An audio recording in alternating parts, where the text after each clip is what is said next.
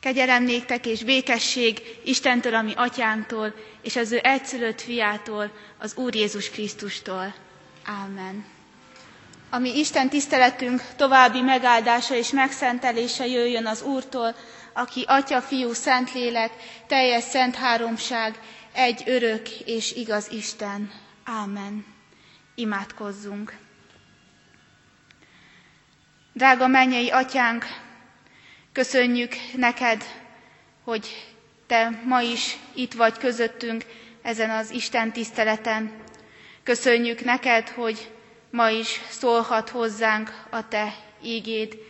Köszönjük neked, Urunk, hogy voltak olyan kegyelemben részesített emberek, akik a Biblia alapján kérdés-felelet formájában megfogalmazhatták azokat a dolgokat, amelyeket nehezen, nehezebben értünk meg. Így köszönjük meg neked, hogy a mai napon így is tanítasz bennünket, tanítasz bennünket a kérdés feleletek által, és tanítasz bennünket a te igéd által. Kérünk téged, hogy küld el közénk szent lelkedet, hogy minden, ami emberi szó, azt javítsa ki, azt tegye teljessé az ige hallgatók szívében. Kérünk téged, légy itt közöttünk. Ámen. Kedves testvérek, az az ige szakasz, amelynek alapján hirdetem Isten igéjét, írva található Máté evangéliumának ötödik fejezetében, az ötödik fejezet 21. versében eképpen. Hallottátok, hogy megmondatott a régieknek, ne őj, mert aki öl, méltó az ítéletre. Én pedig azt mondom néktek, hogy mindaz, aki haragszik az ő atyafiára, ok nélkül, méltó az ítéletre, aki pedig azt mondja az ő atyafiának, ráka, méltó a törvényszékre, aki pedig ezt mondja, bolond, méltó a gyehenna tüzére. Azért, ha a te ajándékodat az oltára viszed, és ott megemlékezel arról, hogy a te atyádnak valami panasza van ellened, hagyd ott az oltár előtt a te ajándékodat, és menj el elébb, békélj meg a te atyád fiad, fiával, és azután eljövén vidd fel a te ajándékodat. Légy jó akarója a te ellenségednek hamar, amíg az úton vagy vele, hogy ellenséged valamiképpen a bíró kezébe ne adjon, és a bíró oda ne adjon a poloszró kezébe, és tömlőzbe ne vessen téged. Bizony, mondom néked, ki nem jössz onnét, míg nem megfizetsz az utolsó fillérig. A gyülekezet foglalja el a helyét.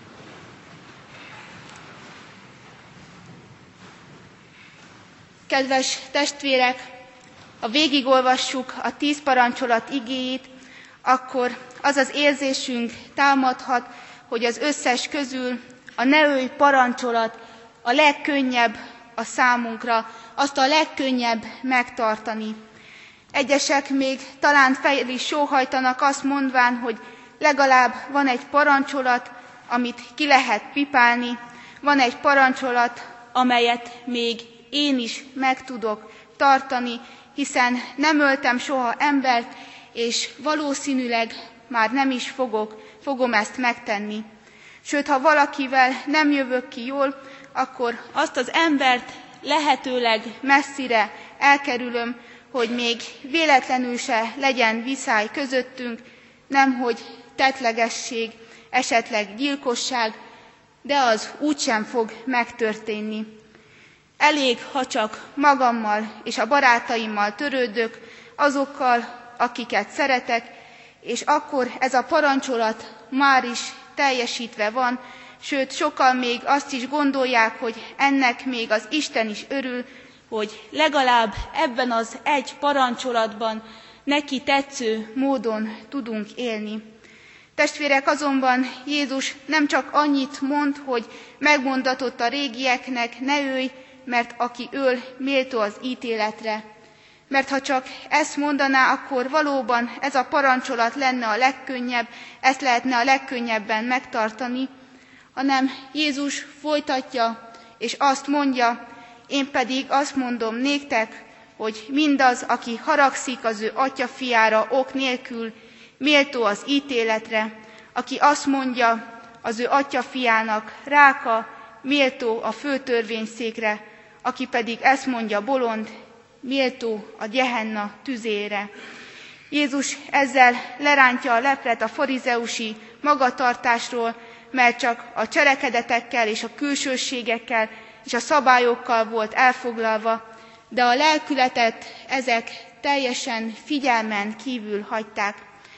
Isten törvénye azonban nem csupán a cselekedetekre, a külsőségekre vonatkozik, az Ószövetségben sem így volt, hanem sokkal fontosabb számára a szív, a lélek, annak állapota, amelyre azonban a farizeusi törvények nem voltak tekintettel.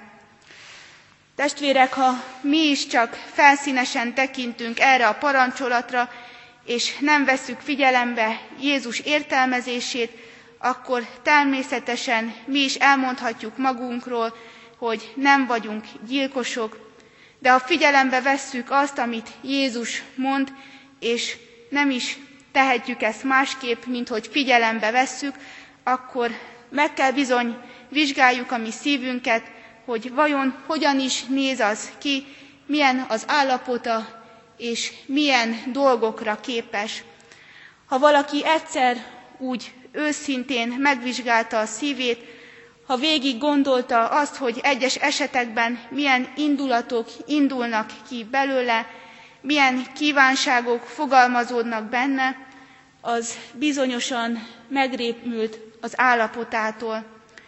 Mert lehet, hogy a másokat megvető, a másiknak rosszat kívánó és gyilkos indulatok csak egy rövid másodpercre, vagy talán még annyira sem fogalmazódnak meg bennünk, de mégis ott vannak, ott vannak a szívünkben, ott vannak sokszor jól elrejtve a jól neveltség, a műveltség, a keresztény identitásunk mögött, de mégis ott vannak. És ha már ott vannak, akkor egyes esetekben, amikor túlságosan leterheltek vagyunk ahhoz, hogy a jól neveltségünk, a műveltségünk gátat szabjanak az indulatainknak, akkor bizony előre törnek, és bizony a bennünk lévő irítség, harag, gyűlölet és bosszúvágy kitör belőlünk, és megmutatkozik mozdulatokban, szavakban, és sokszor még tettekben is. Testvérek, Jézus a gyökerénél ragadja meg a problémát, és azt mondja, hogy már az is gyilkosságot követ el, aki haragszik az ő atya fiára. A harag egy olyan indulat, amely háborog bennünk, háborog még akkor is, ha azt elfolytjuk, de egy idő után ki fog törni, ki fog rombolni, mint az a folyadék, amely egy lezárt edényben van, és azt túlhevítenek, és a felgyülemlő energia egyszer csak szétfeszíti az edény falát. És ha egyszer kitör belőlünk, és azt mondjuk a másiknak haragunkban, hogy bolond vagy pokolfajzat, akkor már is gyilkosságot követtünk el a másikkal szemben, áthágjuk azt a törvényt, hogy ne ölj, mert a másiknak a lelkét kezdjük el megölni. Mindenféle harag és indulat, ami bennünk van, akár okkal, akár ok nélkül, az titokzatos módon sugárzik ki belőlünk, és folyamatosan emészti és gyilkolja a másik embernek a lelkét.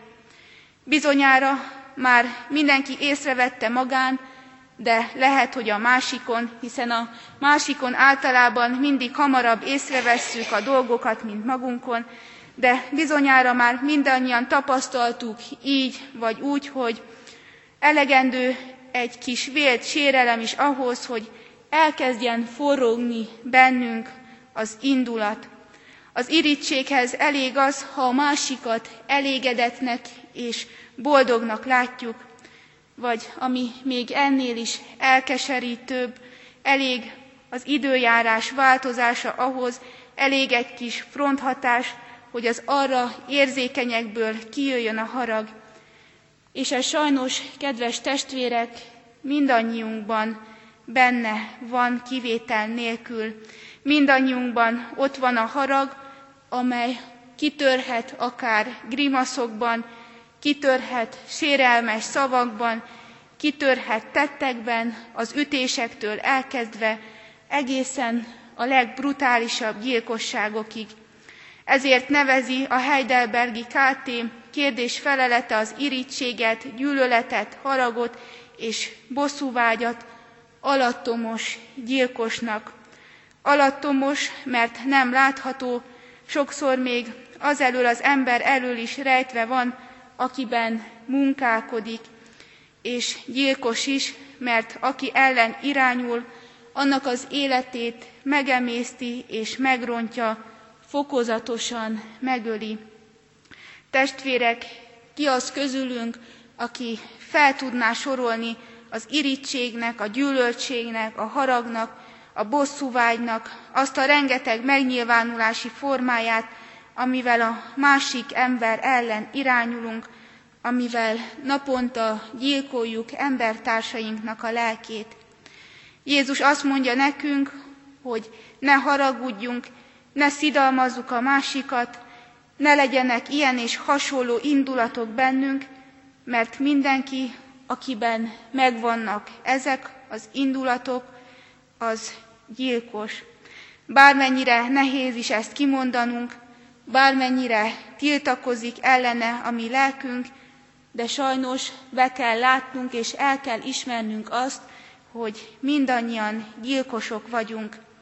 Ezért mondja számunkra azt Jézus, hogy ne törjük, ne törjünk meg magunkba semmiféle haragot, irítséget, bosszúvágyat, hanem ha érezzük, hogy valami elkezd mozgolódni bennünk, akkor folytjuk el azt rögtön csírájában. Ennek pedig az a legjobb eszköze, ha azt azonnal, meg, azonnal megbékülünk azzal, aki ellen van valami elmaradásunk, ha azonnal elindulunk ahhoz, akivel szembe vannak indulataink, haragunk és egyéb hasonló érzéseink. A keresztény embernek mindig azon kell fáradoznia, hogy ez a megbékülés létrejöjjön, hiszen ez az egyik dolog, amely megkülönböztet bennünket a világ fiaitól. Jézus azt kéri tehát, hogy béküljünk meg a másikkal, függetlenül attól, hogy ki volt a hibás. Jézusnál fel sem vetődik az a kérdés, hogy megkérdezze, ki kezdte, hogy kinek van igaza. Ismerve az emberi szívet, szinte mindenki azt fogja válaszolni, hogy nem én kezdtem, és azt fogja mondani, hogy nekem van igazam. Testvérek, Jézus nem azt mondta, hogy az a gyilkos, akinek nincs igaza, vagy, aki, vagy az, aki nem kezdte a viszályt. Jézus azt mondta, hogy aki haragszik, az ugyanolyan méltó az ítéletre, mint az, aki ölt. Ezért kell nekünk mindig magunkból kiindulni, és megtenni az első lépést a másik felé, hogy ez alatt mi magunk is megnyugodhassunk, és ne hagyjuk azt, hogy a harag, az alattomos gyilkos eluralkodhasson a mi életünk felett.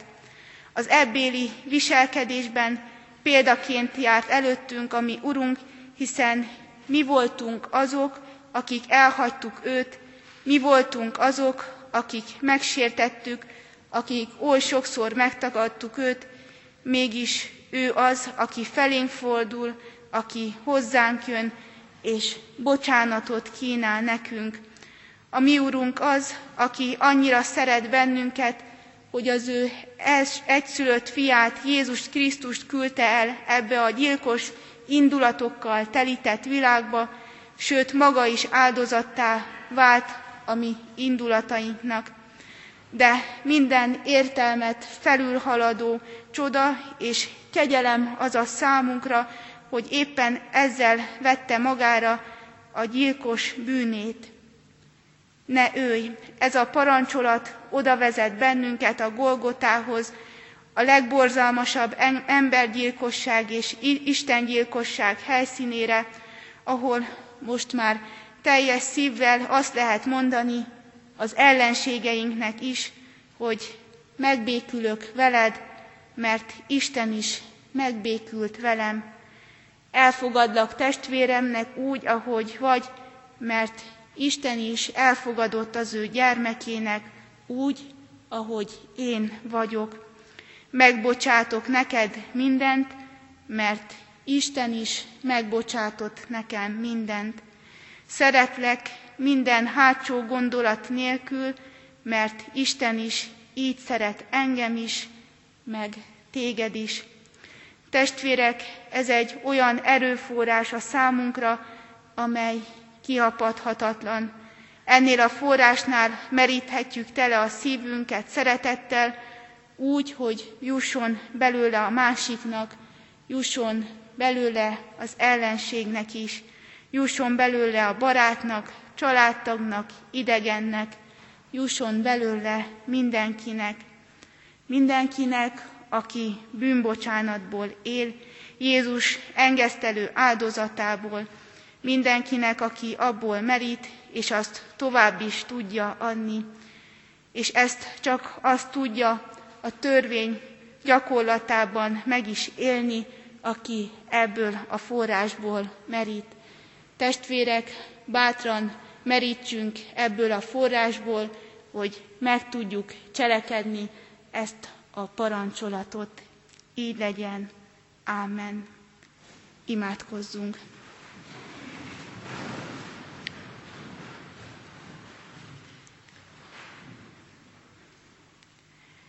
Menyei édesatyánk, megvalljuk neked, hogy olyan sokszor csak felszínesen olvasgatjuk, tanulgatjuk és hallgatjuk a te parancsolataidat. Olyan sokszor mondjuk azt egyik vagy másik parancsolatra, hogy nekem ezt könnyű megtartani, én ebben nem végez, védkeztem ellened. Mégis, Urunk, ha Jézus Krisztus által az ő megfogalmazása és tanítása által szemléljük a parancsolatokat, akkor magunkba nézve meg kell azt állapítani, hogy bizony egyik parancsolatnak sem tudunk eleget tenni, nem tudunk még annak a parancsolatnak sem eleget tenni, hogy ne őj. Nem tudunk eleget tenni, mert oly sokszor vannak bennünk indulatok, oly sokszor haragszunk a másikra, oly sokszor kívánunk a másiknak rosszat. De kérünk, Urunk, hogy Jézus Krisztus áldozatára tekints, és ne a mi gyarló voltunkra. Kérünk téged, hogy tekints rá, és ezért az áldozatáért légy kegyes hozzánk. Kérünk téged, hogy megláthassuk a parancsolatok mögött az ő tanításait. Add, Urunk, hogy ne csak félváról vegyük őket, hanem tudjuk azt úgy értelmezni, ahogy Jézus tanította ezt nekünk. Így kérünk most, hogy minden haragot, minden keserűséget, minden gyűlöltséget, amely bennünk van a másik iránt, őj ki belőlünk. Kérünk téged, hogy amennyire lehet emberi módon tudjuk megtartani a te parancsolataidat, tudjuk az Úr Jézust követni ebben. Kérünk téged, Szent Fiad érdeméért, hallgass meg bennünket. Amen. Egy csendes percben személyes fohászkodásainkat tárjuk fel Isten előtt. Köszönjük, Urunk, hogy Te meghallgatod a csendben elmondott imádságainkat. Kérünk Téged, hogy Hallgass meg azt az imádságot is, amelyre az Úr Jézus Krisztus tanított bennünket eképpen.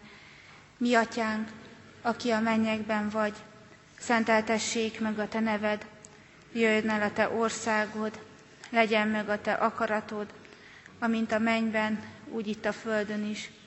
A mindennapi kenyerünket add meg nékünk ma, és bocsáss meg a mi védkeinket, miképpen mi is megbocsájtunk az ellenünk védkezőknek, és ne védj minket kísértésbe, de szabadíts meg minket a gonosztól, mert Téd az ország, a hatalom és a dicsőség mindörökké. Amen. Fogadjuk Istenünk áldását. Az Istennek békessége, mely minden értelmet felülhalad, őrizze meg a mi szíveinket és gondolatainkat az Úr Jézus Krisztusban. Amen.